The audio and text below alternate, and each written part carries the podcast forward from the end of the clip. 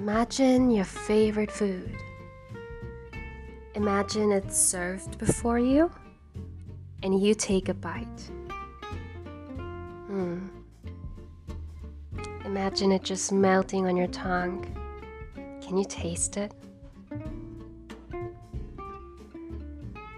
Now imagine the same, only that you hastily swallow the food as soon as you can, and you keep throwing the food into your mouth and swallowing it really fast so that you can barely sense the flavor of the meal. Would you still be able to taste it? To taste is to simply enjoy. You enjoy and you appreciate. You take it in bit by bit, grateful for the pleasure you get from eating.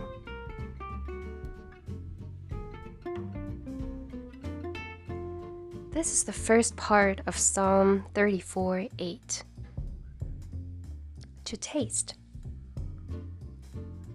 To taste means that you enjoy and appreciate Jesus, the Word of God, bit by bit. It means that you take in all the flavors that come with getting to know Him.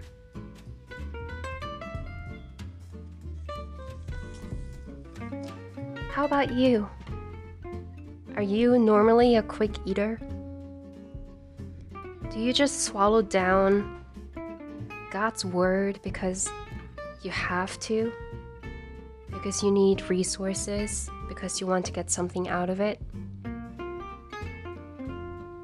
Here's a simple encouragement for you today to just taste Him, to enjoy His presence and to appreciate him for who he is. Maybe even start with tasting some good food. Treat yourself or let others treat you. Maybe pause a little bit before you start shoveling everything really quickly into your mouth. Just enjoy because he is good. wow, yes. He is good. He is so good. So, so good. Take in all the different flavors of God.